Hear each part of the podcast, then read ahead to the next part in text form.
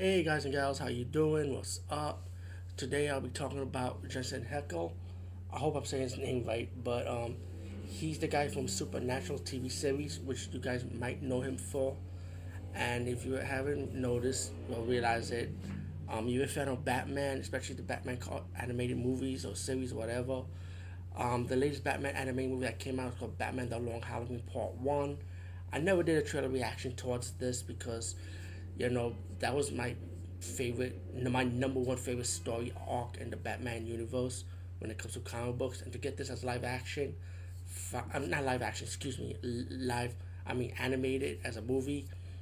Finally, you know, and it is part one out of part two, so you gotta wait for the second part. Um, let me say this is not a movie review. Again, if you follow my last blogs, I am not doing solo movie reviews no more. Um, if I do movie reviews, it'll be like two movie reviews or something added to a movie review. But the main topic of this is really Jensen Ackles as Batman slash Bruce Wayne and what I think of his voiceover work. Um, right off the bat, everybody loves Kevin Conroy, and again, you could check this YouTube channel page out. I do have a cameo with Kevin Conroy answering my top five Q and A, which is really cool. Well, I think it's actually four questions he answered. The fifth one was kind of like related to Batman. I mean, excuse me, He Man Master Universe cartoon, which I guess he did not answer due to like it, that it wasn't being released. There was no promotional to talk about it, so so I apologize for Mr. Conroy for that for that question. But he was nice to add in the Batman voice, which I never asked because I didn't want to like disrespect him. But he was so cool to add that in, man. But again, check out check out that Q and A with Kevin Conroy on this YouTube channel page, and I do have a playlist for those of Q and A's with the celebs of cameo that did the cameos. Um, with that being said, let's move forward. Um, I'll give you my quick rundown when I think of the Batman Long Halloween Part One. Um, I liked I liked it. The animation was good. The story was good. If you read the comic book, then you know what you're getting at. Then you know what this is about. But they did change a lot of stuff up. To be honest with you, they really did. And but it worked it though. It really did work it. Um, as for the voiceover, Jensen Ackles as Batman slash Bruce Wayne, oh my God, it was fantastic. He did a great job, and my ears was so open, like from beginning to end. Hearing his voiceover is like, I would say he's a, he's a successor to Kevin Conroy. I'm gonna be honest with you, like he could be second to Kevin Conroy. Like he was that good playing the Batman voice, and it's not his first rodeo doing the voiceover work, especially in the Batman universe. Because if you remember Batman, um, the Red Hood, he played Jason Todd, the Red Hood, in that animated movie of Batman. So this is his second go around.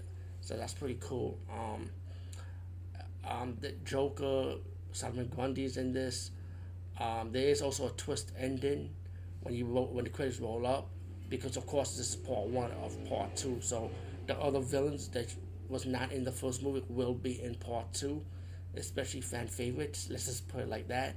Um, of course, Joker was pretty obvious to be in part one of, of this, which was pretty obvious. But I, am glad they got rid of his story arc. Just, just get Joker out the way because we got too many Jokers going around, man. Let's just, you know what I'm saying? I love the Joker too, but come on. Let's give Batman a breathing with the Joker, you know? But uh, either way, I like it.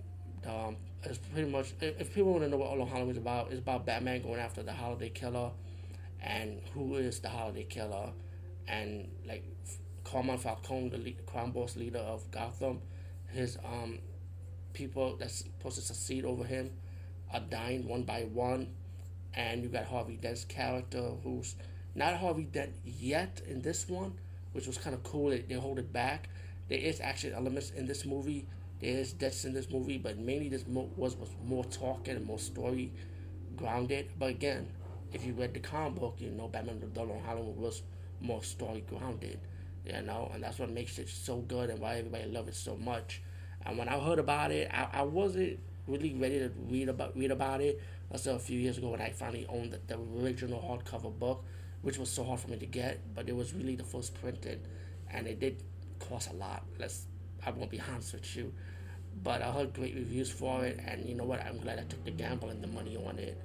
So anyway, with that being said, I really enjoyed it. Justin, Justin Ackles did a great job on it. And let me make a little announcement. He also mentioned that he's working on a prequel to the Supernatural TV series.